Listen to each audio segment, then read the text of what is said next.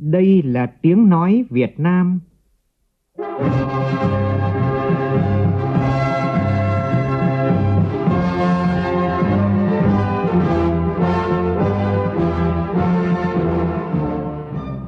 là tiếng nói Việt Nam,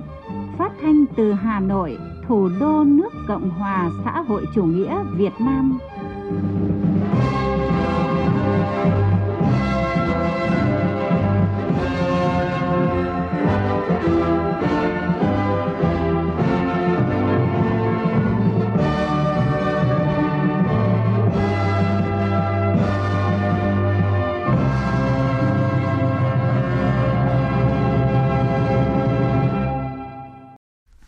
Kính chào quý vị và các bạn. Mời quý vị và các bạn nghe chương trình Thời sự trưa của Đài Tiếng Nói Việt Nam với những nội dung chính sau đây.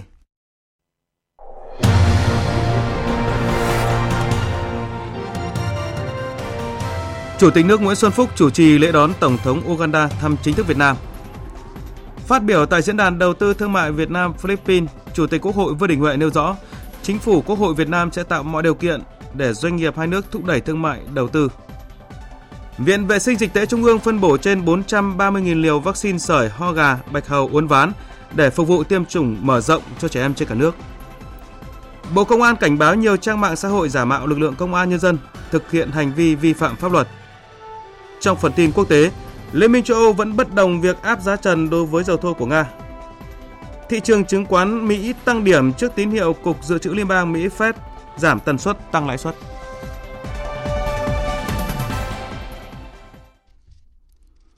Bây giờ là tin chi tiết. Nhận lời mời của Chủ tịch nước Nguyễn Xuân Phúc, Tổng thống nước Cộng hòa Uganda, ngài Museveni thăm chính thức Việt Nam từ ngày 23 đến ngày 25 tháng 11. Sáng nay tại phủ Chủ tịch, Chủ tịch nước Nguyễn Xuân Phúc chủ trì lễ đón trọng thể Tổng thống Uganda. Tin của phóng viên Vũ Dũng. Trong tiếng nhạc chào mừng, Chủ tịch nước Nguyễn Xuân Phúc mời Tổng thống Uganda bước lên bục danh dự, quân nhạc cử quốc thiều Uganda và quốc thiều Việt Nam.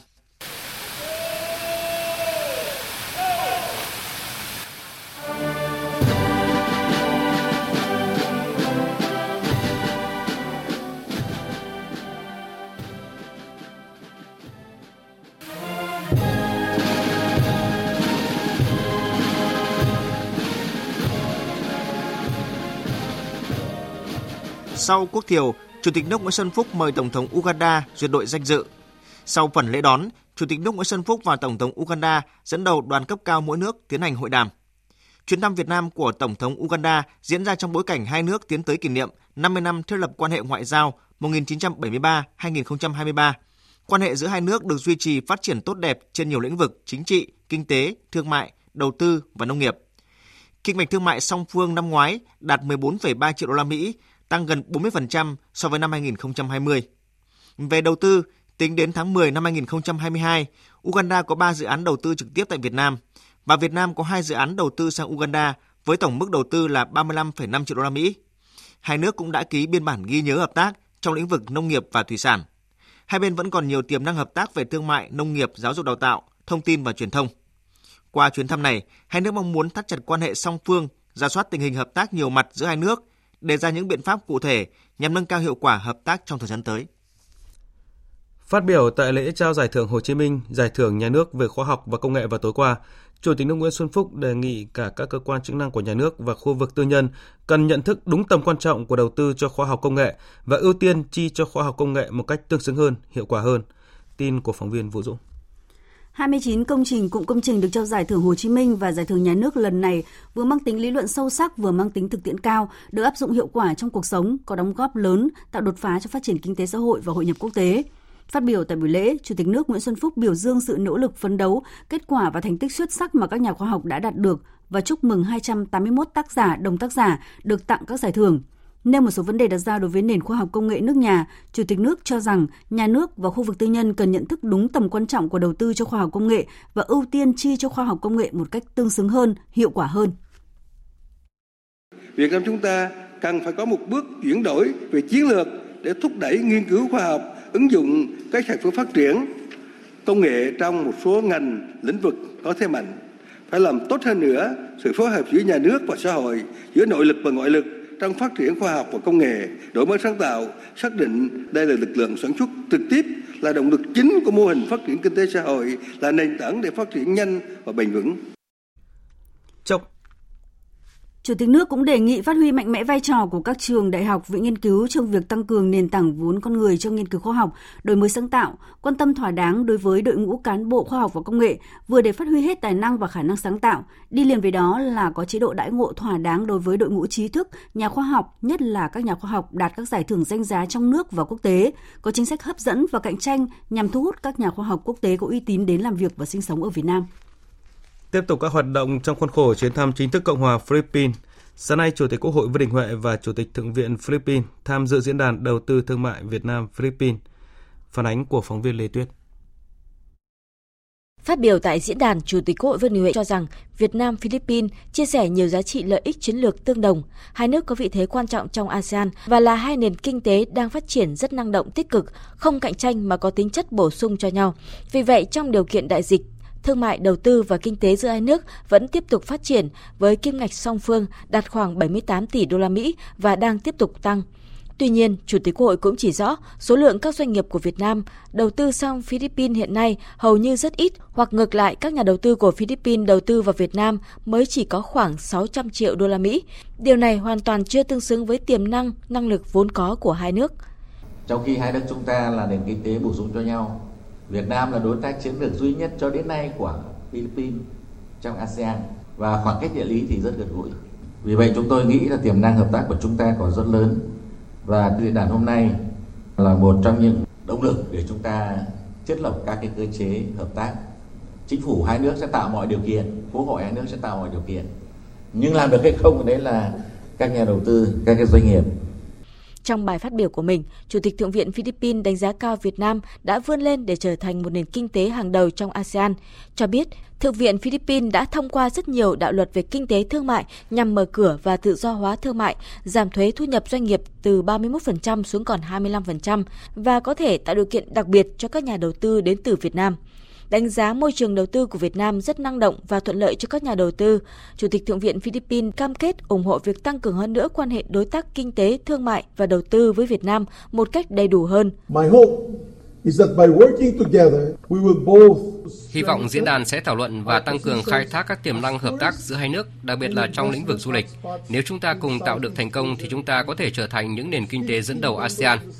Philippines đánh giá rất cao tình hữu nghị Việt Nam dành cho Philippines. Chúng tôi trân trọng quan hệ đối tác chiến lược với Việt Nam. Chúng tôi hy vọng tăng cường hỗ trợ quan hệ giữa chính phủ hai nước. 15 trên 24 thượng nghị sĩ thành viên Thượng viện Philippines có mong muốn thắt chặt quan hệ hữu nghị với Việt Nam và mong chờ sang thăm đất nước Việt Nam tươi đẹp. Hiện nay thì quan hệ đối tác chiến lược giữa hai nước đang đi rất đúng hướng. Và một lần nữa tôi xin được nói bằng tiếng Việt. Come on, come on. Cũng trong sáng nay, Chủ tịch Quốc hội Vương Đình Huệ và các thành viên đoàn đại biểu cấp cao Quốc hội Việt Nam đã tới đặt hoa tại tượng đài ria và đặt hoa tại tượng đài Chủ tịch Hồ Chí Minh trong công viên ASEAN. Sáng nay tại thành phố Cần Thơ, diễn đàn Mekong Connect 2022 chính thức khai mạc. Sự kiện do các tỉnh thành phố trong mạng lưới liên kết Mekong gồm An Giang, Bến Tre, Cần Thơ, Đồng Tháp, Thành phố Hồ Chí Minh và Hội Doanh nghiệp Hàng Việt Nam chất lượng cao tổ chức. Đến dự có ông Trần Thanh Mẫn, Ủy viên Bộ Chính trị, Phó Chủ tịch Thường trực Quốc hội, cùng lãnh đạo các tỉnh thành phố doanh nghiệp khu vực đồng bằng sông Cửu Long. Phóng viên Hồng Phương đưa tin. Mekong Connect năm 2022 có chủ đề chủ động nâng chất lượng liên kết tích hợp để phát triển bền vững, diễn ra trong hai ngày 23 và 24 tháng 11 năm 2022. Mekong Connect 2022 có 3 điểm mới so với diễn đàn các năm trước. Thứ nhất là diễn đàn diễn ra khi đã có những nghị quyết quyết định về phương hướng phát triển mới, quy hoạch tích hợp. Đây là cơ sở nền tảng để Mekong Connect 2022 có thể dựa trên đó đưa ra những chương trình liên kết tích hợp bằng các kế hoạch hành động cụ thể, hiệu quả. Nét mới thứ hai, năm nay với sự phát triển khá mạnh của hoạt động khởi nghiệp trong nông nghiệp ở các ngành, lĩnh vực, đoàn thể trên cả nước, diễn đàn dành liên tiếp 2 ngày cho Ngày hội khởi nghiệp và phiên chợ khởi nghiệp xanh. Đây là không gian lớn nhằm tạo cơ hội cho doanh nghiệp khởi nghiệp cả nước giao lưu để chia sẻ kinh nghiệm, tìm kiếm cơ hội phát triển, nâng quy mô, phát hiện các cơ hội thị trường cũng như nâng cao năng lực thị trường, thực hành hoạt động tiếp thị và phân phối sản phẩm. Điểm mới thứ ba là thể hiện sự quan tâm lớn tới vấn đề phát triển bền vững mà chuyển đổi số là một yếu tố hết sức quan trọng để có thể thúc đẩy công cuộc đổi mới nông nghiệp, đóng góp vào nền kinh tế Việt Nam. Phát biểu tại lễ khai mạc diễn đàn, ông Trần Thanh Mẫn, Ủy viên Bộ Chính trị, Phó Chủ tịch Thường trực Quốc hội đánh giá cao diễn đàn năm nay với chủ đề chủ động nâng chất lượng liên kết tích hợp để phát triển bền vững. Đây là nội dung được nhiều tỉnh thành trong cả nước nói chung, vùng đồng bằng sông Cửu Long nói riêng đặc biệt quan tâm. Thực hiện tốt được yêu cầu này sẽ tạo động lực đưa kinh tế xã hội của các địa phương và toàn vùng bứt phá sau đại dịch COVID-19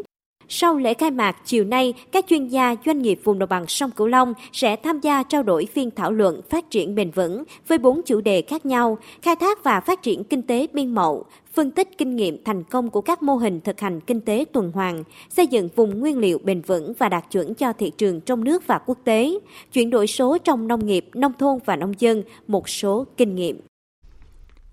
Tại Hà Nội diễn ra hội thảo với các tổ chức quốc tế đối tác phát triển để chia sẻ kinh nghiệm và xây dựng kế hoạch hợp tác, huy động nguồn lực, thu hút đầu tư trong thực hiện chương trình mục tiêu quốc gia phát triển kinh tế xã hội vùng đồng bào dân tộc thiểu số và miền núi giai đoạn 2021-2030. Tin của phóng viên Hoàng Minh. Tham gia hội thảo có đại diện Ngân hàng Thế giới tại Việt Nam, điều phối viên thường trú của Liên Hợp Quốc tại Việt Nam cùng đại diện các bộ ban ngành, lãnh đạo các địa phương có đông đồng bào dân tộc thiểu số sinh sống. Chương trình Mục tiêu Quốc gia Phát triển Kinh tế Xã hội vùng đồng bào dân tộc thiểu số và miền núi theo quyết định số 1719 của Thủ tướng Chính phủ là chương trình lớn mang tính tổng thể, tác động đến nhiều mặt đời sống của cộng đồng các dân tộc thiểu số Việt Nam. Chỉ riêng tổng kinh phí dự kiến cho giai đoạn 1 từ năm 2021 đến năm 2025 đã lên tới 137.000 tỷ đồng. Với những khó khăn đặc thù của vùng dân tộc thiểu số và miền núi, phát biểu tại hội thảo, Bộ trưởng chủ nhiệm Ủy ban dân tộc Hầu A Lệnh cho biết. Tại hội thảo này, bên cạnh việc chia sẻ thông tin cũng như kế hoạch triển khai chương trình thời gian tới. Thay mặt Ban chỉ đạo Trung ương các chương trình mục tiêu quốc gia, tôi kêu gọi sự tham gia của các đối tác phát triển, các nhà tài trợ trong nước và quốc tế trong việc bổ sung nguồn lực và chia sẻ kinh nghiệm, cách làm mới để triển khai chương trình dân tộc miền núi kịp thời, tiết kiệm và hiệu quả. Với tư cách là cơ quan chủ trì chương trình, Bộ trưởng Hậu A Lệnh cũng cam kết Ủy ban dân tộc sẽ tăng cường phối hợp với các đối tác, các nhà tài trợ trong nước và quốc tế, các cộng đồng doanh nghiệp trong nước để nghiên cứu những giải pháp, cách làm sáng tạo trong công tác tổ chức triển khai thực hiện chương trình dân tộc miền núi, đặc biệt chú trọng các giải pháp ứng dụng công nghệ thông tin và chuyển đổi số. Tại hội nghị đối thoại với doanh nghiệp về thủ tục chính sách thuế hải quan năm nay, Trước các kiến nghị của doanh nghiệp liên quan đến việc Bộ Tài chính sửa đổi các văn bản luật nghị định hướng dẫn việc áp mã HS, mã số mã vạch, hàng quá cảnh, các mức thuế phí, đặc biệt là quy trình hoàn thuế giá trị gia tăng. Thứ trưởng Bộ Tài chính Cao Anh Tuấn cam kết Bộ sẽ tiếp tục cải cách để tạo thuận lợi cho hoạt động của người dân và doanh nghiệp. Bộ Tài chính sẽ tiếp tục mở rộng phạm vi triển khai hệ thống khai thuế, nộp thuế và hoàn thuế theo phương thức điện tử. Bộ Tài chính cũng sẽ tiếp tục cải cách trên mọi mặt công tác, hoàn thiện thể chế, nâng cao hiệu lực, hiệu quả của bộ máy, tiếp tục đẩy mạnh hiện đại hóa các lĩnh vực nhằm tạo thuận lợi, tiết giảm chi phí cho người dân và doanh nghiệp để cải thiện môi trường kinh doanh, góp phần nâng cao năng lực cạnh tranh quốc gia. Năm nay, Ngân hàng Nông nghiệp và Phát triển Nông thôn Agribank triển khai ngân hàng số tại 17 chi nhánh trong hệ thống. Đến nay, ngoài địa bàn Hà Nội và thành phố Hồ Chí Minh, những mô hình ngân hàng số đầu tiên của Agribank tiếp tục có mặt tại khu vực đồng bằng sông Cửu Long, chi nhánh Long An, Bến Tre, Tiền Giang, khu vực duyên hải miền Trung và Tây Nguyên, chi nhánh Quảng Nam, khu vực miền núi và trung du Bắc Bộ chi nhánh Sơn La, khu vực đồng bằng sông Hồng chi nhánh Đông Hải Phòng. Sự xuất hiện mô hình hiện đại mang tính đột phá này của Agribank đã nhận được sự quan tâm đánh giá cao từ phía lãnh đạo chính quyền các cấp, ngân hàng nhà nước và khách hàng. Với ưu điểm vượt trội nhờ công nghệ xác thực cùng với OTP, mã PIN sẽ là các lớp bảo vệ gia tăng, tạo nên một bức tường bảo mật kiên cố đảm bảo sự an toàn cho khách hàng trong mỗi giao dịch. Agribank Digital là một mô hình chi nhánh ngân hàng thu nhỏ phù hợp với nhiều địa bàn khác nhau, đặc biệt là địa bàn nông nghiệp, nông thôn mà Agribank đang phục vụ. An toàn thông tin là điều kiện tiên quyết để quá trình chuyển đổi số nhanh hơn và bền vững hơn. Đây là khuyến nghị của các chuyên gia với mục tiêu bảo vệ người dân và doanh nghiệp chuyển đổi số an toàn. Tin của phóng viên Mai Hạnh. Cục An toàn Thông tin Bộ Thông tin và Truyền thông cho biết bằng nhiều thủ đoạn tinh vi phức tạp, các đối tượng lừa đảo đã thu thập trái phép thông tin cá nhân của người dân hoặc giả mạo các tổ chức tài chính ngân hàng để lừa đảo chiếm đoạt tiền của tổ chức cá nhân. Khi người sử dụng Internet dành 7 tiếng mỗi ngày để vào mạng, thì nguy cơ bị lừa đảo trực tuyến, bị đánh cắp an toàn thông tin đang ngày càng nhiều hơn. Không chỉ nhận thức của người sử dụng Internet còn hạn chế, mà khảo sát mới đây của Hiệp hội An toàn thông tin Việt Nam cho thấy cứ 4 doanh nghiệp thì đã có một doanh nghiệp đã từng bị gián đoạn hệ thống do bị tấn công mạng trong năm 2022 này. Ông Nguyễn Huy Dũng, Thứ trưởng Bộ Thông tin và Truyền thông cho rằng việc bảo đảm an toàn không gian mạng và an toàn cho các tổ chức cá nhân trên không gian mạng là trách nhiệm phải chủ động vào cuộc của tất cả các cơ quan, tổ chức và cả người dân. Với nguyên tắc là thực sao thì ảo vậy, Bộ đã chỉ đạo Cục An toàn Thông tin cùng các cơ quan chức năng triển khai nhiều biện pháp quyết liệt. Tới đây, Bộ sẽ cùng các cơ quan chức năng xây dựng một cái cơ sở dữ liệu tập hợp và liên tục cập nhật cơ sở dữ liệu về lừa đảo trực tuyến để từ đó thì các tổ chức cá nhân có thể truy vấn, khai thác, đóng góp dữ liệu và cùng với cơ quan chức năng ngăn chặn những cái trang lừa đảo trực tuyến này kịp thời. Vì vậy thì Bộ Thông tin Truyền thông cho rằng là việc nâng cao nhận thức và trang bị kỹ năng an toàn thông tin cho đông đảo người dân sẽ là giải pháp căn cơ lâu dài. Theo Cục An toàn Thông tin, Bộ Thông tin và Truyền thông, đơn vị đã chủ động giả quét trên không gian mạng và cho thấy trong các sản phẩm dịch vụ công nghệ thông tin phổ biến trên môi trường mạng thường có 7 lỗ hổng hoặc nhóm lỗ hổng có thể gây ảnh hưởng lớn đến người dùng ở nước ta. Chỉ trong tuần đầu tiên của tháng 11 này, Cục An toàn Thông tin đã nhận được cảnh báo của các tổ chức quốc tế về sự xuất hiện của 550 lỗ hổng, trong đó có 45 lỗ hổng cho phép chèn và thực thi các mã lệnh. Trong năm nay, tỉnh Bà Rịa Vũng Tàu tiếp tục có những chuyển động mạnh mẽ để tiếp cận thích nghi, thúc đẩy phát triển chính quyền số, kinh tế số, xã hội số, hướng đến mục tiêu vào nhóm 20 địa phương có chỉ số chuyển đổi số cao nhất của cả nước. Tin của phóng viên Đài Tiếng nói Việt Nam thường trú tại thành phố Hồ Chí Minh. Nghị quyết Đảng bộ tỉnh Bà Rịa Vũng Tàu lần thứ 7 nhiệm kỳ 2020-2025 đặt ra nhiệm vụ trọng tâm tăng cường ứng dụng khoa học công nghệ, tạo hệ sinh thái khởi nghiệp, đẩy mạnh cải cách hành chính, chuyển đổi số, xây dựng đô thị thông minh. Tỉnh cũng xác định thực hiện hiệu quả chương trình chuyển đổi số đô thị thông minh gắn với cải cách hành chính là một trong ba khâu đột phá. Để thực hiện mục tiêu đặt ra, Bà Rịa Vũng Tàu đã triển khai nhiều chương trình thúc đẩy chuyển đổi số trong doanh nghiệp vừa và nhỏ, thử nghiệm mạng 5G, đưa vào vận hành thử nghiệm trợ lý ảo và trung tâm giám sát điều hành thông minh IOC tỉnh. Sau 2 năm triển khai, đã có trên 95% gia đình kết nối Internet các quan băng rộng, trên 78% người dân từ 15 tuổi trở lên có tài khoản giao dịch tại ngân hàng, trên 92% người dân có điện thoại thông minh. Ông Đỗ Hữu Hiền, Giám đốc Sở Thông tin và Truyền thông tỉnh Bà Rịa Vũng Tàu cho biết, tỉnh phấn đấu vào top 20 địa phương có chỉ số DTI cao nhất nước trong năm 2022 và đảm bảo hoàn thành mục tiêu vào nhóm 10 trên 63 tỉnh thành cả nước hoàn thành chuyển đổi số trước năm 2025. Đến thời điểm này, Trung tâm Giám sát điều hành đô thị thông minh của tỉnh chúng tôi đánh giá khá tốt rồi trong công tác à, khai thác cái dữ liệu. Chúng tôi sẽ đưa một số cái à, nền tảng số gắn với người dân, à, đặc biệt cái ứng dụng cái app Mát Bà Rịa Vũng Tàu phục vụ cho công dân số là một cái nền tảng công dân số của tỉnh Bà Rịa Vũng Tàu trong thời gian tới. Bộ Công an vừa đưa ra cảnh báo có tới 400 trang mạng tài khoản mạng xã hội trên nền tảng Facebook, YouTube, Zalo, TikTok, Instagram giả mạo sử dụng tên, hình ảnh, ký hiệu, biểu tượng của lực lượng công an nhân dân trên cả nước để thực hiện hành vi vi phạm pháp luật. Trung tướng Tô Ân Sô, tránh văn phòng người phát ngôn Bộ Công an cho biết, các đối tượng thường lợi dụng các trang mạng xã hội giả mạo để thực hiện ý đồ xấu, thực hiện hành vi phạm tội như lừa đảo chiếm đoạt tài sản, bôi nhọ danh dự Đảng, Nhà nước, lực lượng công an nhân dân như giả mạo cổng thông tin điện tử Bộ Công an, báo điện tử Công an nhân dân để lừa đảo chiếm đoạt tài sản, thu thập thông tin cá nhân người dân trái phép như thông tin căn cước công dân, số điện thoại, tài khoản ngân hàng, mạo danh cơ quan đơn vị công an để mua bán trang phục công an nhân dân, công cụ hỗ trợ, thiết bị phòng cháy chữa cháy không đủ tiêu chuẩn, quảng cáo hàng cấm, hàng giả, hàng nhái, vân vân. Bộ Công an đề nghị người dân cần nâng cao cảnh giác trước những thủ đoạn vừa nêu, theo dõi, tìm đọc thông tin trên các trang mạng xã hội được cấp tích xanh, đồng thời tuyệt đối không cung cấp thông tin cá nhân công khai trên mạng xã hội để các đối tượng có thể lợi dụng vi phạm pháp luật, lừa đảo chiếm đoạt tài sản. Không đăng nhập vào các đường link yêu cầu mã OTP gửi về qua điện thoại, không cài đặt phần mềm không rõ nguồn gốc, không công khai tài khoản ngân hàng trên các trang mạng xã hội – khi phát hiện các trang mạng xã hội có dấu hiệu ừ, giả mạo lực lượng công an hoặc cơ quan nhà nước để thực hiện hành vi vi phạm pháp luật, đề nghị người dân không báo thông báo đến lực lượng chức năng nơi gần nhất để kịp thời xử lý ngăn chặn. Tiếp theo là cụm tin y tế đáng chú ý. Viện Vệ sinh Dịch tễ Trung ương Bộ Y tế vừa quyết định phân bổ 434.000 liều, trong đó có 200.000 liều vaccine sởi và 234.000 liều vaccine TPT là vaccine ho gà, bạch hầu, uốn ván để phục vụ tiêm chủng mở rộng cho trẻ em cả nước. Nhiều tháng nay tại các địa phương xuất hiện tình trạng thiếu vaccine sởi và DPT. Đây là hai vaccine được sản xuất trong nước, trong đó vaccine sởi do Trung tâm Nghiên cứu Sản xuất Vaccine và Sinh phẩm Y tế sản xuất, vaccine DPT của Viện Vaccine và Sinh phẩm Y tế sản xuất. Trong kho của các nhà máy sản xuất có sẵn hai loại vaccine này nhưng không thể sử dụng do vướng các quy định về thủ tục mua bán cung ứng. Việc thiếu vaccine không những ảnh hưởng đến khả năng phòng bệnh của trẻ khi không được tiêm đủ mà còn là nỗi lo đối với gia đình có hoàn cảnh khó khăn khi phải bỏ số tiền không nhỏ để tiêm vaccine cho con thay vì được tiêm miễn phí. Sắp tới các bệnh nhân bị rối loạn máu và có nhóm máu hiếm có thêm cơ hội điều trị hiệu quả hơn nhờ máu nhân tạo.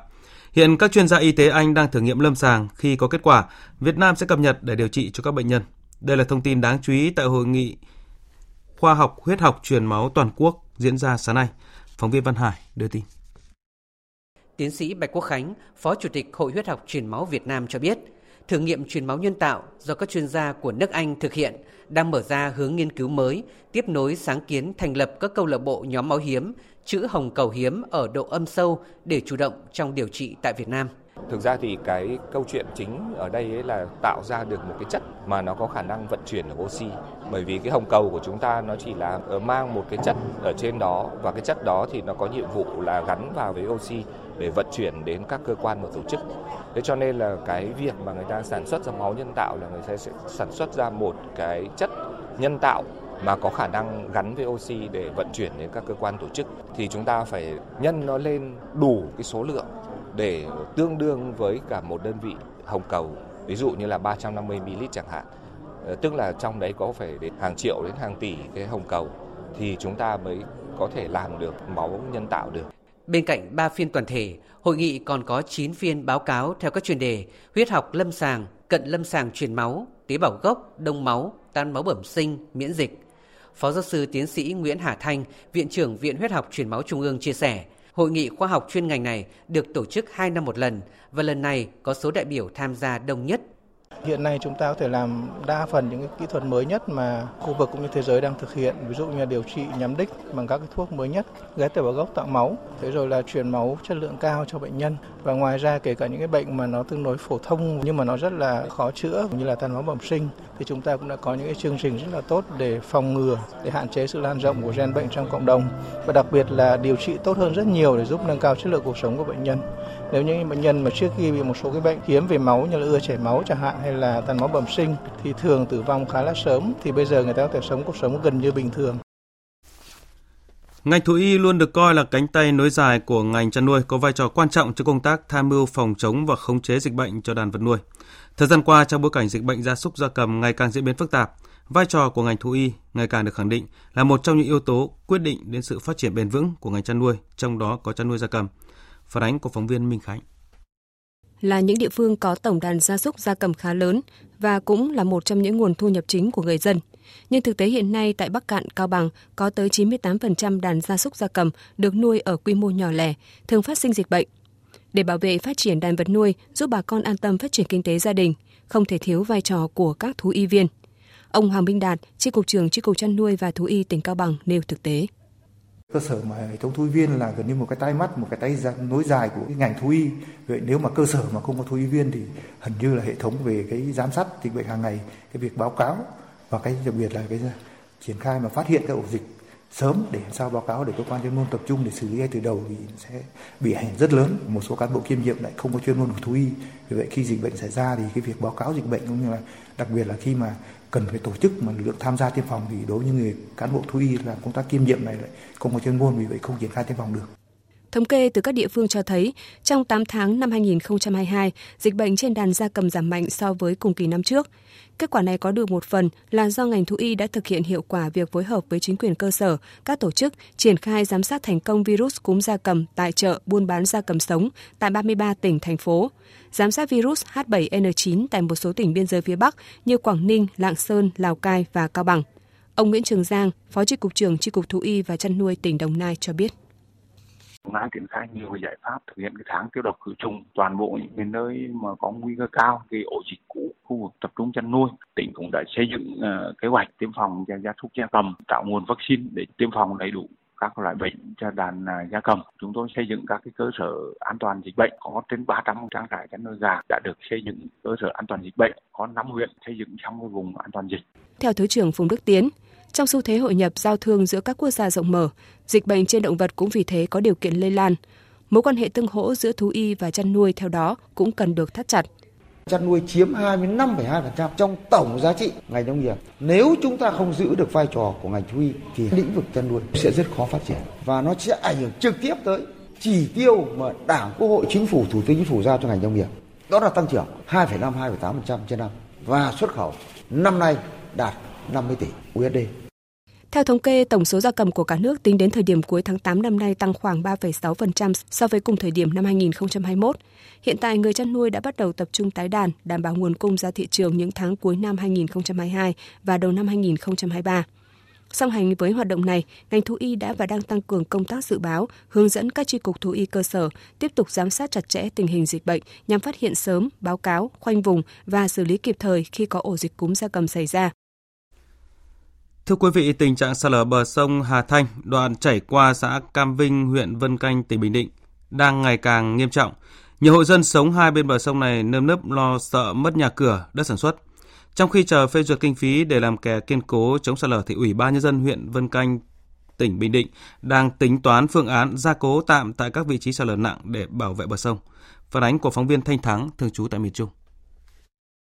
Cứ đến mùa mưa, gia đình chị Nguyễn Thị Bảy, trú thôn An Long 1, xã Kênh Vinh, huyện Vân Canh, tỉnh Bình Định lại thấp thỏm nỗi lo sạt lở bờ sông Hà Thanh. Em lục nào nó không cứ bị lớn, giờ mất đất cũng nhiều. Rồi hôm bữa lục to đây này, ờ, nó nước nó vô nó mạnh quá, nó nó rớt nó ầm ầm ầm vậy. Nước rơi xuống mình đêm với đầu nào có mấy ngày. Chập buổi đêm xuống đây nuôi thọc xem một ở đâu có dám ra cứ đứng cửa kia dồn. Thấy cũng sợ. Thì giờ chọn đâu đất ở đây giờ ở đây chứ giờ ở đâu chọn? Hiện nay, hơn 900 mét bờ sông Hà Thanh, đoạn chảy qua thôn An Long 1, xã Kênh Vinh bị sạt lở nghiêm trọng, đe dọa trực tiếp 5 hộ với 20 nhân khẩu. Ông Trần Văn Bài, Chủ tịch Ủy ban nhân xã Canh Vinh, huyện Văn Canh cho biết, xã đã kiến nghị với các cấp ưu tiên đầu tư kè chống sạt lở tại các khu dân cư sát bờ sông Hà Thanh. Chỗ mà sạt lở bờ người thúy của An Long một khoảng 5 nhà dân hai chục nhân khẩu. Tại giờ xưa là người ta đã sợ nước vô hoặc là người ta đắp một cái bờ đất gọi là bờ người thúy để tránh nước sông Hà Thanh không cho vô nhà dân. Mà chỉ cần nó sạt đó xong á nó qua được cái bờ người thúy đó thì xem như nó tràn hết xuống một số hai của thôn An Long một số này dân rất là đông khoảng hơn 200 hộ cái cái vùng đó là nhà ở của dân là xen kẽ với đất nông nghiệp trong còn khoảng mấy chục hecta Trước đây, Sở Nông nghiệp và Phát triển Nông thôn tỉnh Bình Định đã có dự án xây dựng 4 km kè chống sạt lở bờ sông Hà Thanh, đoạn qua huyện Văn Canh. Các tuyến kè dọc sông Hà Thanh này phát huy tốt hiệu quả trong phòng chống thiên tai, góp phần ổn định đời sống người dân dọc sông Hà Thanh. Ông Trần Văn Phúc, Giám đốc Sở Nông nghiệp và Phát triển Nông thôn tỉnh Bình Định cho biết, Sở sẽ tiếp tục rà soát và đề xuất Ủy ban Nhân dân tỉnh Bình Định bố trí kinh phí xe kè chống sạt lở mới phát sinh đoạn qua xã Canh Vinh, huyện Văn Canh. Cái hệ thống kè sông từ thị trấn đi xuống thì đã kè rất là tốt rồi. Hiện nay có một cái đoạn canh vinh sở nông nghiệp cũng đã nắm rồi. Thì trên cơ sở sẽ đề xuất ủy ban tỉnh trong thời gian sắp tới để cố gắng cấp kinh phí để mà thực hiện cái nội dung này. Sở nông nghiệp sẽ tham mưu ủy ban tỉnh để tiếp tục rà soát những cái điểm sạt lở bờ sông bờ suối ở các cái địa bàn, các cuộc đó ít ảnh hưởng nhất đối với bà con. Tiếp theo là một số thông tin thời tiết qua phần tổng hợp của biên tập viên Bùi Chuyên.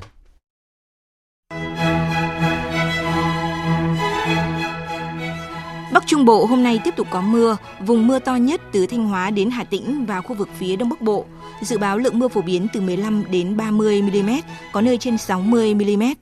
Lượng mưa tuy không lớn, nhưng khu vực này đã trải qua hai ngày mưa to, do vậy cần đề phòng nguy cơ sạt lở đất đá ở các sườn đồi núi. Nền nhiệt ở miền Bắc cũng giảm dần. Khu vực phía Đông Bắc Bộ trời lạnh, vùng núi đêm và sáng sớm trời rét, và trong đợt không khí lạnh này, nhiệt độ thấp nhất ở vùng núi phía Đông Bắc Bộ phổ biến từ 17 đến 19 độ, khu vực Trung Du, vùng Đồng bằng Bắc Bộ từ 20 đến 22 độ. Đến trưa và đầu giờ chiều nay, nhiệt độ cao nhất trong khoảng từ 24 đến 26 độ, khá dễ chịu. Đối với khu vực Tây Nguyên và Nam Bộ dự báo hôm nay giảm mưa, trời nắng nhiều. Tuy nhiên cảnh báo chiều cường đầu tháng 11 âm lịch lên đề phòng ngập úng cục bộ. Chuyển sang phần tin quốc tế. Đại diện của 27 quốc gia Liên minh châu Âu EU nhóm họp tại Bruxelles nhưng vẫn chưa thể đồng thuận với đề xuất của Ủy ban châu Âu EC áp giá trần đối với dầu mỏ của Nga. Mức giá khoảng 65 đến 70 đô la Mỹ một thùng đang bị một số nước coi là quá thấp trong khi một số nước khác lại cho là quá cao.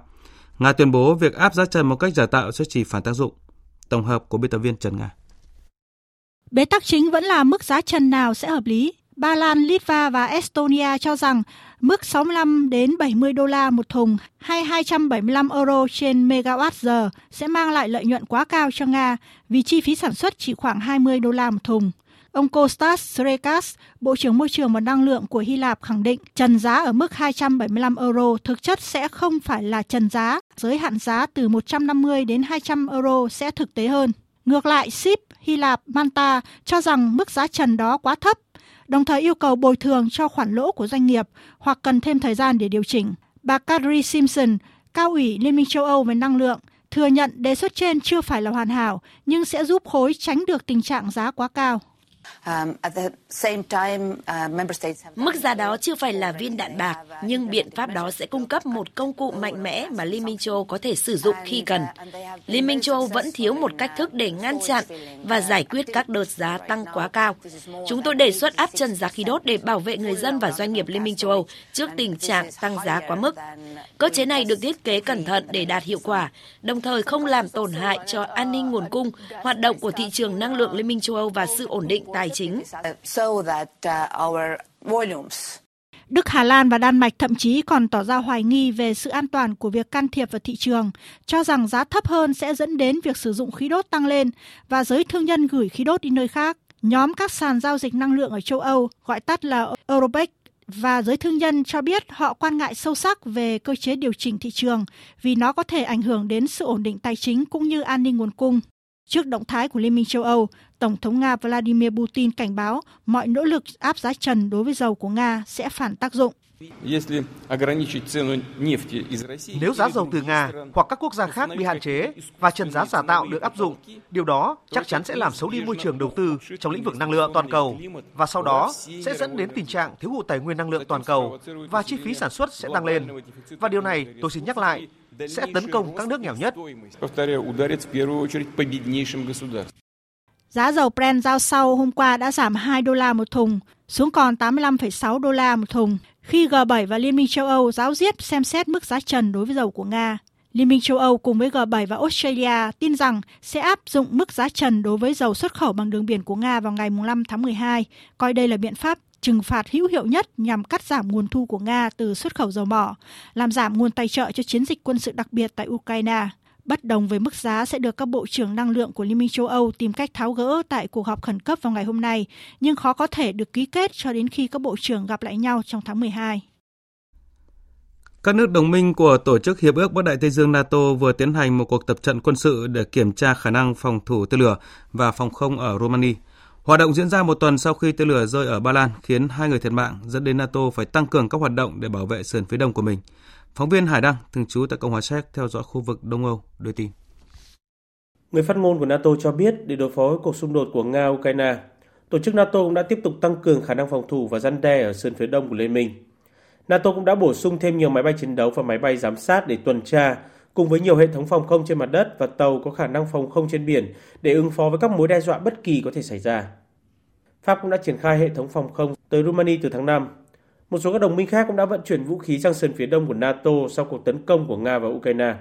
Các đơn vị hỏa lực Patriot của Đức được triển khai đến Slovakia, Mỹ thì đang vận hành Patriot ở Ba Lan và Tây Ban Nha đã gửi hệ thống NASAMS tới Latvia. Phát biểu trực tuyến tại một hội nghị do Trung tâm Nghiên cứu Tài chính và Tiền tệ Hồng Kông Trung Quốc tổ chức hôm qua, Phó Chủ tịch Trung tâm Giao lưu Kinh tế Quốc tế Trung Quốc, chuyên gia tư vấn Ngân hàng Trung ương Trung Quốc, Vương Nhất Minh dự đoán nếu nền kinh tế Trung Quốc có thể tiếp tục phục hồi sau tác động của đại dịch COVID-19, tốc độ tăng trưởng dự kiến sẽ đạt 3,5% trong năm nay và có thể vượt mức 5% trong năm tới. Phóng viên Tuấn Đạt, thường trú tại Bắc Kinh, đưa tin. Phó Chủ tịch Trung tâm Giao lưu Kinh tế Quốc tế Trung Quốc Vương Nhất Minh đánh giá, nếu nền kinh tế Trung Quốc có thể tiếp tục phục hồi trong quý này, tốc độ tăng trưởng kinh tế năm nay của nước này sẽ đạt khoảng 3,5%. Trung Quốc có thể từng bước thoát khỏi tác động của đại dịch COVID-19 vào năm tới và các chính sách phát huy hiệu quả Cùng với việc tăng cường cải cách mở cửa, nền kinh tế Trung Quốc sẽ nhanh chóng trở lại bình thường, với tốc độ tăng trưởng sẽ đạt từ 5% trở lên. Tuy nhiên, ông Vương Nhất Minh cũng cho rằng, đà phục hồi kinh tế hiện tại của Trung Quốc vẫn còn yếu và chưa trở lại phạm vi hợp lý. Các mục tiêu chính sách ngắn hạn hiện có phải đảm bảo nền kinh tế tiếp tục phục hồi và phấn đấu đạt kết quả tốt nhất trong năm nay. Nếu không, tốc độ tăng trưởng sẽ tiếp tục thấp hơn tốc độ tăng trưởng tiềm năng, có thể ảnh hưởng nghiêm trọng đến trung và dài hạn. Theo ông Vương Nhất Minh, với những điều chỉnh chính sách, đầu tư bất động sản dự kiến sẽ chạm đáy và phục hồi vào năm tới. Mức độ tăng trưởng đầu tư cơ sở hạ tầng có thể duy trì ở mức tương tự năm nay. Tuy nhiên, với tốc độ thắt chặt của Cục Dự trữ Liên bang Mỹ trong năm nay cũng đã gây áp lực lên dòng vốn chảy ra của Trung Quốc. Vì vậy, chính phủ Trung Quốc nên tăng mục tiêu thâm hụt ngân sách cho năm 2023 và tối ưu hóa cơ cấu nợ của chính quyền địa phương. Sau khi Cục Dự trữ Liên bang Mỹ Fed công bố biên bản cuộc họp tháng 11 với khả năng giảm lãi suất, các chỉ số chứng khoán chủ lực của thị trường chứng khoán Mỹ đã lấy lại đà tăng trong ngày giao dịch hôm qua. Cụ thể, chốt phiên giao dịch chỉ số Dow Jones tăng gần 96 điểm, chỉ số S&P 500 tăng gần 24 điểm và chỉ số Nasdaq Composite tăng hơn 110 điểm. Thông tin Fed nới lỏng hơn các biện pháp siết chặt tiền tệ trong thời gian tới ngay lập tức đã khiến đô la Mỹ giảm mạnh vào cuối phiên giao dịch tại New York. Chỉ số đồng đô la giảm 1,07%. Hiện 1 euro đổi được 1,0403 đô la, tăng so với mức 1,0299 đô la trong phiên giao dịch trước đó. Thưa quý vị, tại Mỹ lễ tạ ơn sẽ diễn ra vào ngày thứ năm của tuần thứ tư trong tháng 11 năm nay, rơi vào ngày 24 tháng 11. Bên cạnh những hoạt động quen thuộc như đi du lịch, mua sắm, tham gia diễu hành hay quây quần bên gia đình, nước Mỹ còn tổ chức các bữa buổi phát bữa ăn miễn phí tuần lễ tạ ơn nhằm mang đến cho người dân vô gia cư một ngày lễ no đủ.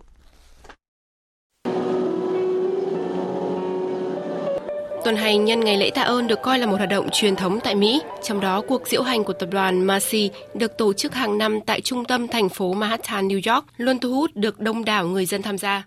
Kể từ sáng sớm hôm qua, những quả bóng bay khổng lồ ngập sắc màu với hình dáng của các nhân vật hoạt hình quen thuộc như Baby Shark, Baby Dino, Minion hay Grey Heffley trong truyện Nhật ký cậu bé nhút nhát đã xuất hiện trên khắp đường phố Manhattan trước thềm cuộc diễu hành ngày lễ tạ ơn Macy sẽ diễn ra vào khoảng 9 giờ sáng hôm nay. Nhà tổ chức dự đoán sẽ có khoảng 3 triệu người tham gia sự kiện diễu hành năm nay, cùng đi theo tuyến đường diễu hành từ khu phố Upper West Side đến cửa hàng đầu tiên của Macy tại quảng trường Herat. Tổng cộng có tới 16 quả bóng bay kinh khí cầu khổng lồ, 28 xe diễu hành, 12 ban nhạc, 700 chú hề và ông già Noel cùng nhiều ngôi sao ca nhạc sẽ cùng tham gia buổi lễ diễu hành. Nhiều người dân tham gia hào hứng chia sẻ. Chúng tôi đến đây để xem cuộc diễu hành lễ tạ ơn năm 2022 của Macy. Chúng tôi rất vui mừng và hào hức. Yes!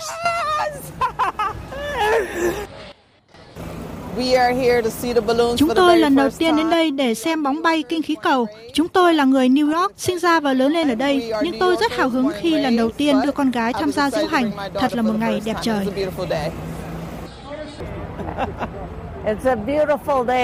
Thật là một ngày đẹp trời để ra ngoài và gặp nhau. Nắng ấm làm cho mọi thứ thuận lợi. Chúng tôi đã không nhận ra những quả bóng bay sẽ to đến vậy.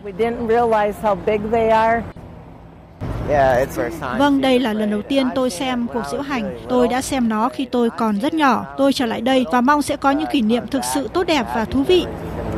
Còn tại Los Angeles, thay vì không khí sôi động, náo nhiệt dịp lễ hội, người dân lại cảm thấy ấm lòng khi chứng kiến những hàng dài người vô gia cư và có hoàn cảnh khó khăn đang xếp hàng để nhận được bữa trưa miễn phí nhân dịp lễ tạ ơn. Đây là hoạt động được tổ chức hàng năm vào trước lễ tạ ơn trong hai thập kỷ qua. Mỗi suất ăn bao gồm gà tây nướng, khoai tây nghiền và rau cải xanh, bữa ăn truyền thống tại mỗi gia đình nhân dịp lễ hội. Thời sự tiếng nói Việt Nam Thông tin nhanh Bình luận sâu Tương tác đa chiều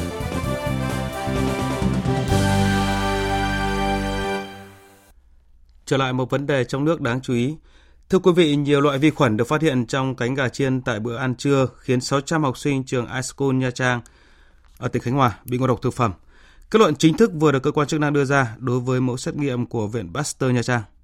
Đây là vụ ngộ độc thực phẩm nghiêm trọng tại học đường từ trước tới nay. Đâu là giải pháp để không xảy ra tình trạng tương tự? Biên tập viên Thu Hằng trao đổi với phóng viên Thúy Nga theo dõi mạng y tế và phóng viên Thái Bình thường trú khu vực miền Trung. Thưa anh Thái Bình, trước diễn biến nghiêm trọng vụ ngộ độc, kết quả xét nghiệm cho thấy là đã phát hiện nhiều loại vi khuẩn trong cánh gà chiên tại bữa ăn trưa của nhà trường. Thực tế, những tồn tại về thực phẩm, nước uống đã được phụ huynh của trường iSchool phản ánh trong các cuộc họp, nhưng vẫn chưa được giải quyết. Anh có thể thông tin rõ hơn về vấn đề này, thưa anh. Vâng ạ, trường iSchool Nha Trang là trường học liên cấp từ tiểu học, trung học cơ sở đến trung học phổ thông ở thành phố Nha Trang, tỉnh Khánh Hòa. Ở trường hiện có hơn 1.200 học sinh, trong đó gần 900 học sinh đăng ký ăn bán trú hàng ngày. Từ đầu năm học này, tiền bán trú tăng thêm 10%, số tiền phải đóng hơn 1,4 triệu đồng mỗi tháng. Nhiều cha mẹ học sinh đã phản ánh với giáo viên chủ nhiệm hiệu trưởng, nhưng à, chất lượng bữa ăn bán trú không thay đổi. Để rồi, dẫn đến hậu quả là có đến 662 học sinh trong số gần 900 học sinh ăn bán trú bị ngộ độc. Đến nay, một học sinh người nước ngoài đã tử vong. Theo tìm hiểu thực tế thì à, việc giám sát bữa ăn học đường có được nhà trường thực hiện thường xuyên không thưa anh? Bếp ăn này đặt ngay tại tầng trệt của trường iSchool Nha Trang, phục vụ đến gần 900 học sinh mỗi ngày. Số lượng học sinh đông ờ, đến nỗi và phải chia làm hai ca mới đủ chỗ ngồi ăn cho các em. Mặc dù nhà trường ký hợp đồng với cơ sở dịch vụ để tổ chức nấu ăn, nhưng rõ ràng lãnh đạo nhà trường phải chịu trách nhiệm trước phụ huynh về chất lượng các bữa ăn của học sinh. Cảm ơn phóng viên Thái Bình với chia sẻ vừa rồi. Thưa phóng viên Thúy Nga, như phóng viên Thái Bình vừa trao đổi ờ, cũng như thực tế xảy ra nhiều vụ ngộ độc tập thể khác cho thấy việc kiểm tra, giám sát bữa ăn học đường ở nhiều nơi vẫn mang tính hình thức. Chị nghĩ sao về giải pháp cần thiết đưa phụ huynh trực tiếp tham gia vào công việc giám sát và quản lý bếp ăn? À, vâng ạ, qua theo dõi những bài viết hàng ngày mà anh Thái Bình đã thông tin thì chúng tôi cũng nhận thấy rằng là à, đã có rất nhiều phụ huynh có con học tại trường iSchool thì phản ánh rằng là trước khi vụ ngộ độc xảy ra thì con của các chị đã à, phàn nàn nói với cha mẹ về việc là à, bữa ăn ở trường rất là chán và các con không muốn ăn thì à, nhiều bậc cha mẹ lại động viên con à, nói rằng là thôi à, đã đi học thì chịu khó mà ăn. Chứ các bậc cha mẹ hầu như là không nghĩ rằng là chất lượng bữa ăn cũng cũng như là độ đảm bảo an toàn thực phẩm lại đến mức mà để một cái sự việc lớn như vậy xảy ra À, tôi nghĩ rằng là sau vụ việc này thì không chỉ trường iSchool mà nhiều nhà trường khác khi mà hàng ngày cung cấp hàng trăm hàng nghìn suất ăn thì ờ, có thể có giải pháp là thành lập những cái tổ mà phụ huynh trực tiếp tham gia vào công việc giám sát quản lý bếp ăn thay vì là chỉ là một chiều tức là nhà trường. Theo chị thì sau vụ việc này, ngành y tế, giáo dục đặc biệt là các trường tổ chức ăn bán chú cần rút ra bài học gì để tránh những trường hợp tương tự xảy ra, cũng như là nâng cao hơn nữa về công tác bảo đảm an toàn vệ sinh thực phẩm ạ? À, vâng ạ, qua vụ việc này thì ngành y tế đã đề xuất những cái giải pháp mà xử trí khi mà xảy ra các cái vụ ngộ độc thực phẩm, đặc biệt là khi mà có một vụ ngộ độc lớn xảy ra thì các nhân viên y tế tuyến dưới cũng cần có cái sự nhận biết cũng như là à, báo lên toàn hệ thống để mà ứng phó kịp thời cái công tác cấp cứu cũng như là điều trị cho người bệnh. Và khi mà chẳng may mà bé rơi vào tình trạng ngộ độc thực phẩm với những cái dấu hiệu như là sốt cao, tiêu chảy rồi nôn ói kéo dài thì à, có thể cho uống bù nước Oxazone trong một thời gian ngắn thì ngay lập tức có thể đưa trẻ đến các cơ sở y tế để mà được cấp cứu và điều trị kịp thời. Với ngành giáo dục, qua vụ việc này, các nhà trường cũng cần phải siết chặt cái công tác quản lý bữa ăn và điều cốt yếu là phải đảm bảo an toàn thực phẩm, sau đó mới đến các yếu tố dinh dưỡng và ngon miệng. Bởi vì bữa ăn học đường là một bữa ăn tập thể, để bảo vệ học sinh thì vấn đề an toàn thực phẩm phải đặt lên vị trí ưu tiên cao nhất. Vâng cảm ơn phóng viên Thúy Nga.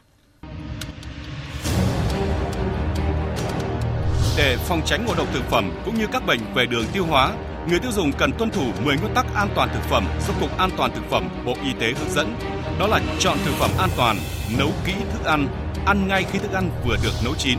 bảo quản cẩn thận thực phẩm đã nấu chín, đun kỹ lại thực phẩm trước khi ăn, không để lẫn thực phẩm sống và chín, luôn giữ tay chế biến thực phẩm sạch sẽ, giữ bề mặt chế biến bếp luôn khô ráo sạch sẽ, bảo vệ thực phẩm khỏi các loài côn trùng, loài gặm nhấm và các động vật khác sử dụng nguồn nước sạch. Theo Cục An toàn Thực phẩm, khi phát hiện hoặc nghi ngờ bị ngộ độc thực phẩm, phải ngưng sử dụng thực phẩm nghi ngờ và niêm giữ toàn bộ thức ăn đó lại để xác minh, báo ngay cho cơ quan y tế gần nhất đến xử trí kịp thời hoặc đưa người bị ngộ độc đi bệnh viện. Thưa quý vị và các bạn, vụ việc hơn 600 học sinh trường iSchool ngộ độc thực phẩm tiếp tục rung lên hồi chuông cảnh báo về lỗ hổng mất an toàn vệ sinh thực phẩm trong trường học. Để bữa ăn của trẻ ở trường được an toàn, lãnh đạo các trường học cơ quan quản lý vấn đề an toàn thực phẩm ở địa phương cần tăng cường công tác quản lý, kiểm soát chặt chẽ nguồn gốc thực phẩm đưa vào trường học.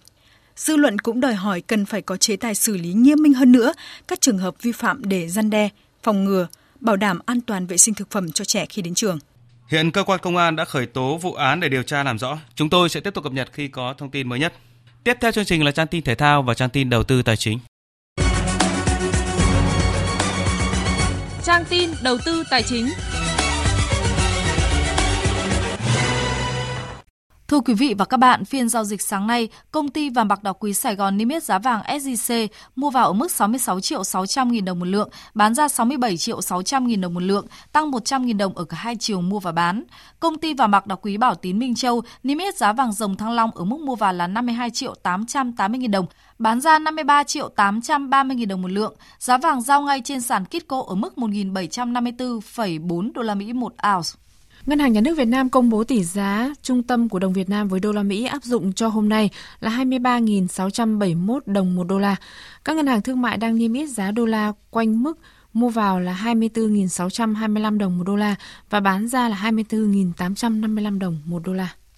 Chuyển sang thông tin diễn biến trên thị trường chứng khoán, trong phiên giao dịch sáng nay, thị trường vẫn loanh quanh ngưỡng hỗ trợ 945 điểm mà chưa có sự bứt phá nào. Áp lực chốt lời tiếp tục đè nén đà hồi phục của thị trường chung. Thị trường dành phần lớn thời gian để giằng co trong biên độ hẹp khoảng 10 điểm với mức thanh khoản tương đối thấp cho thấy sự thận trọng của dòng tiền. Kết thúc phiên giao dịch sáng, VN Index giảm 7,08 điểm, còn 938,92 điểm. HN Index giảm 1,27 điểm, còn 189,73 điểm.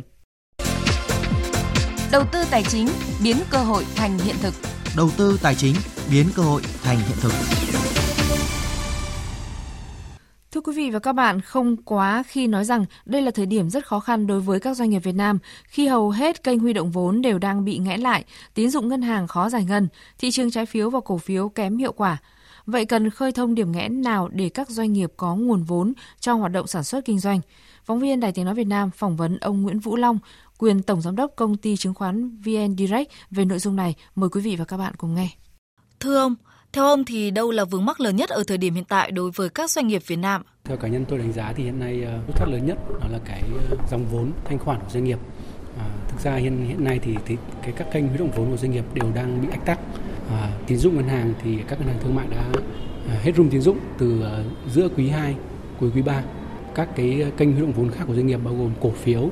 thì thị trường cổ phiếu cũng rất là khó khăn trong giai đoạn gần đây à, doanh nghiệp không thể huy động vốn mới trên thị trường cổ phiếu trong điều kiện thị trường hiện nay. À, còn kênh trái phiếu thì những việc phát hành trái phiếu mới trong quý 4 gần như là không có. Doanh nghiệp cũng gần như không thể huy động vốn trái phiếu, đặc biệt sau khi cái ờ, sự kiện vạn thịnh phát xảy ra cũng như là cái điều chỉnh của nghị định 65 à, dẫn đến cái kênh phát hành trái phiếu riêng lẻ của doanh nghiệp bị ờ, ách tắc. Vậy thì hiện nay là gần như các kênh huy động vốn của doanh nghiệp đều đang gặp rất nhiều khó khăn và à, cái nút thắt lớn nhất nó là cái việc mà à, cái tín dụng ngân hàng hiện nay à, gần như các ngân hàng thương mại cổ phần à, cũng như các ngân hàng thương mại nhà nước hiện nay đều không thể à, cho vay mới cho các doanh nghiệp do đã bị hết room tín dụng. Vậy theo ông đâu là giải pháp cho thời điểm hiện tại ạ? À, thực ra thì à, trong ngắn hạn thì cái quan trọng nhất là mình à, cần duy trì cái thanh khoản để các doanh nghiệp có cái dòng vốn lưu thông để các doanh nghiệp có thể tiếp tục hoạt động sản xuất kinh doanh của mình và cái thanh khoản mà bù đắp mà kịp thời nhất bây giờ thì chắc chắn nó sẽ đến từ cái tín dụng ngân hàng à, bởi vì à, cái thị trường vốn hiện nay bao gồm thị trường cổ phiếu và thị trường trái phiếu. Nói chung à, cái tâm lý của nhà đầu tư đều khá là tiêu cực về cái à, bi quan về thị trường à, dẫn đến là doanh nghiệp rất khó khăn để được vốn từ các kênh này. Thế thì cái kênh khả dĩ nhất để chúng ta có thể làm được đó là bơm vốn cho nền kinh tế thông qua cái việc tăng room tín dụng. Bởi vì hiện nay thì à, như chúng tôi được biết thì rất nhiều ngân hàng đặc biệt là các ngân hàng nhà nước à, đang có cái nguồn vốn khá là dư. À, tuy nhiên thì lại không thể cho vay mới ra do cái quy định về room tín dụng của à, ngân hàng nhà nước hiện nay. Vâng, xin trân trọng cảm ơn ông.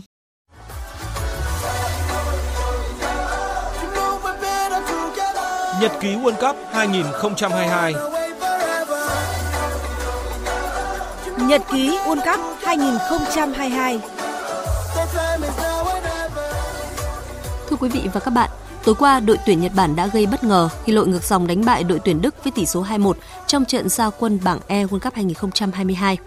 Đáng chú ý hơn, đại diện châu Á đã bị dẫn trước ở phần lớn thời gian trước khi có được hai bàn thắng trong hiệp 2. Chia sẻ sau thất bại, huấn luyện viên Hansi Flick cho biết. Trong hiệp 1, Đức đã bỏ lỡ rất nhiều cơ hội. Trong khi đó, thì Nhật Bản lại có được hiệu suất tốt hơn để ghi nhiều hơn một bàn thắng. Đối thủ là một đội bóng có khả năng chuyển đổi trạng thái rất tốt, nhưng bản thân chúng tôi cũng đã phạm quá nhiều sai lầm. Đó là lý do Đức thua cuộc. Ở trận đấu tiếp theo vào ngày 27 tháng 11, Đức sẽ có trận tử chiến với Tây Ban Nha. Nếu không thể giành 3 điểm, cơ hội đi tiếp của thầy trò huấn luyện viên Hansi Flick gần như sẽ đóng lại. Trong khi cỗ xe tăng Đức ra quân thất bại, thì đội tuyển Tây Ban Nha lại có màn thị uy sức mạnh trước Costa Rica với chiến thắng hủy diệt 7-0. Đây là trận thắng đậm nhất đến thời điểm này tại World Cup 2022. Chia sẻ với truyền thông sau trận đấu, huấn luyện viên Luis Enrique tỏ ra rất hài lòng với các học trò. Eh, Khi mọi thứ diễn ra như thế này thì bóng đá đã trở thành một môn thể thao tuyệt vời. Chúng tôi xuất sắc trong việc xử lý bóng, dứt điểm, cùng với đó là một uh, triết lý mà đội tuyển áp dụng trong nhiều năm. Chúng tôi uh, rất xuất sắc trong việc gây ra sức ép. Các cầu thủ thi đấu ở trận này đều rất giỏi. Mặc dù chiến thắng đậm trước Costa Rica, nhưng huấn luyện viên Luis Enrique kêu gọi các cầu thủ giữ đôi chân trên mặt đất – Bên cạnh đó, nhà cầm quân người Tây Ban Nha cũng gửi thông điệp đến đội tuyển Đức. Tôi có thể nói với mọi người rằng chúng tôi sẽ không thư giãn sau chiến thắng. Đức có thể đánh bại chúng tôi vì họ là một cường quốc bóng đá, nhưng chúng tôi sẽ ra sân và chơi theo phong cách của mình. Tại bảng F, đội tuyển Bỉ thắng Canada với tỷ số 1-0, còn Maroc và Croatia chia điểm với trận hòa không bàn thắng.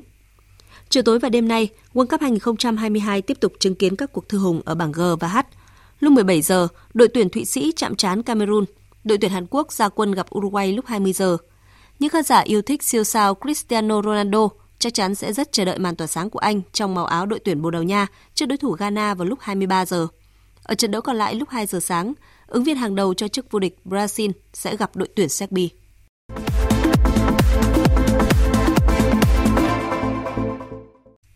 Chiều qua tại Hà Nội, đội tuyển Việt Nam đã bước vào buổi tập đầu tiên trong đợt tập trung hướng tới AFF Cup 2022. Do nhiều cầu thủ bận thi đấu cúp quốc gia, bên cạnh hai ngôi sao Quang Hải, Hoàng Đức đang ở nước ngoài, nên đội mới chỉ có 13 gương mặt. Trung vệ Quế Ngọc Hải chia sẻ. Đây là ngày đầu tiên mà đội tuyển Việt Nam hội quân cho chiến dịch ờ, AFF Cup 2022 cuối năm. Chắc chắn là giải đấu này sẽ là một giải đấu rất là nhiều cảm xúc khi đây sẽ là giải đấu cuối cùng của thầy Park gắn bó với ờ, đội tuyển quốc gia Việt Nam. Dù hôm nay ờ, anh em vẫn ờ, chưa đủ con số vì có một số câu lạc bộ còn bận thi đấu ở giải cúp quốc gia, sẽ có một cuộc họp khi mà tất cả mọi người tập trung lại. Thì chắc chắn là mục tiêu của đội tuyển ở giải đấu sắp tới chắc chắn là trận đấu cuối cùng và tất cả các cầu thủ đều sẽ đồng lòng giành ờ, được chức vô địch để dành tặng món quà tri ân cho thầy Park.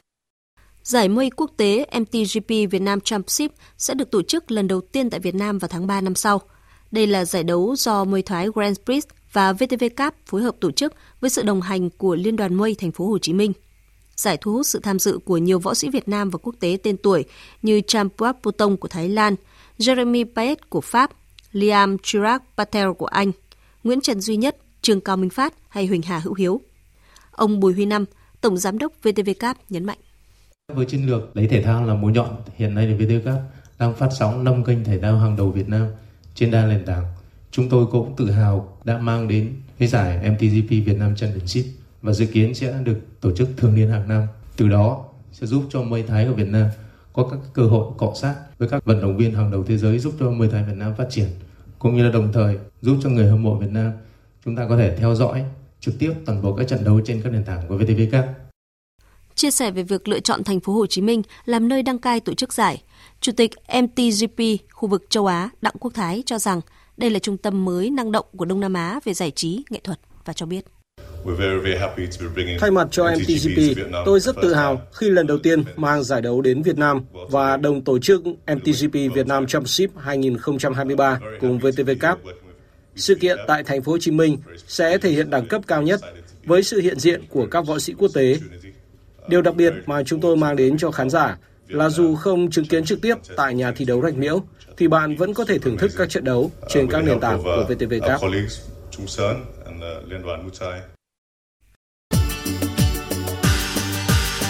Dự báo thời tiết Tin dự báo thời tiết chiều và đêm nay, phía Tây Bắc Bộ nhiều mây, có mưa rào và có nơi có rông. Đêm và sáng sớm trời lạnh, vùng núi có nơi trời rét, nhiệt độ từ 18 đến 29 độ. Phía Đông Bắc Bộ nhiều mây, có mưa rào rải rác và có nơi có rông. Riêng khu vực đồng bằng ven biển Bắc Bộ cục bộ có mưa to, trời lạnh, vùng núi có nơi trời rét, nhiệt độ từ 20 đến 26 độ. Khu vực từ Thanh Hóa đến Thừa Thiên Huế nhiều mây, có mưa, mưa rào rải rác và có nơi có rông. Phía Bắc cục bộ có mưa to, nhiệt độ từ 22 đến 28 độ, phía Nam cao nhất từ 27 đến 30 độ. Khu vực từ Đà Nẵng đến Bình Thuận nhiều mây, có mưa rào rải rác và có nơi có rông, nhiệt độ từ 23 đến 31 độ. Tây Nguyên nhiều mây, có mưa rào và rông vài nơi, nhiệt độ từ 19 đến 30 độ. Nam Bộ có mưa rào và rải rác có rông, nhiệt độ từ 23 đến 32 độ. Khu vực Hà Nội nhiều mây, có lúc có mưa mưa rào, trời lạnh, nhiệt độ từ 21 đến 25 độ. Tiếp theo là dự báo thời tiết biển, vịnh Bắc Bộ có mưa rào và rông rải rác, tầm nhìn xa trên 10 km, giảm xuống từ 4 đến 10 km trong mưa, gió đông bắc đến đông cấp 3 cấp 4. Vùng biển từ Quảng Trị đến Quảng Ngãi, từ Bình Định đến Ninh Thuận, từ Bình Thuận đến Cà Mau, từ Cà Mau đến Kiên Giang và Vịnh Thái Lan có mưa rào rải rác và có nơi có rông, tầm nhìn xa trên 10 km, gió đông đến đông nam cấp 3 cấp 4. Khu vực Bắc Biển Đông có mưa rào và rông vài nơi, tầm nhìn xa trên 10 km, gió Đông Bắc cấp 4, cấp 5, riêng phía Đông Bắc cấp 5. Khu vực giữa Biển Đông và khu vực quần đảo Hoàng Sa thuộc thành phố Đà Nẵng có mưa rào và rông vài nơi, tầm nhìn xa trên 10 km, gió Đông cấp 3, cấp 4. Khu vực Nam Biển Đông và khu vực quần đảo Trường Sa thuộc tỉnh Khánh Hòa có mưa rào rải rác và có nơi có rông. Tầm nhìn xa trên 10 km, giảm xuống từ 4 đến 10 km trong mưa, gió nhẹ. Vừa rồi là phần tin dự báo thời tiết. Bây giờ chúng tôi tóm lược một số tin chính vừa phát. Phát biểu tại diễn đàn đầu tư thương mại Việt Nam Philippines, Chủ tịch Quốc hội Vương Đình Huệ cho biết, hai nước là hai nền kinh tế bổ sung cho nhau. Việt Nam là đối tác chiến lược duy nhất cho đến nay của Philippines trong ASEAN và khoảng cách địa lý thì rất gần. Đây là điều kiện tiên quyết để thúc đẩy hợp tác thương mại đầu tư giữa hai bên. Chính phủ và Quốc hội hai nước sẽ tạo mọi điều kiện thuận lợi để cộng đồng doanh nghiệp hai nước thúc đẩy trao đổi đầu tư thương mại. Viện Vệ sinh Dịch tễ Trung ương vừa phân bổ trên 430.000 liều vaccine sởi, ho gà, bạch hầu, uốn ván để phục vụ tiêm chủng mở rộng cho trẻ em trên toàn quốc. Đại diện của 27 quốc gia Liên minh châu Âu vẫn chưa thể đồng thuận với đề xuất của Ủy ban châu Âu áp giá trần đối với dầu mỏ của Nga. Mức giá khoảng 65 đến 70 đô la Mỹ một thùng đang bị một số nước coi là quá thấp, trong khi một số nước khác cho là quá cao. Phía Nga thì tuyên bố việc áp giá trần một cách giả tạo sẽ chỉ phản tác dụng. Ngay sau khi Cục Dự trữ Liên bang Mỹ Fed công bố biên bản cuộc họp tháng 11 với khả năng giảm lãi suất, các chỉ số chứng khoán chủ lực của thị trường chứng khoán Mỹ đã lấy lại đà tăng trong ngày giao dịch hôm qua. Chỉ số đầu đô la cũng giảm so với đồng euro. Phần tóm lược những tin chính vừa phát cũng đã kết thúc chương trình Thời sự trưa của Đài Tiếng nói Việt Nam. Chương trình do các biên tập viên Nguyễn Hằng, Thanh Trường, Nguyễn Cường biên soạn thực hiện với sự tham gia của kỹ thuật viên Việt Thái. Chịu trách nhiệm nội dung Nguyễn Vũ Duy.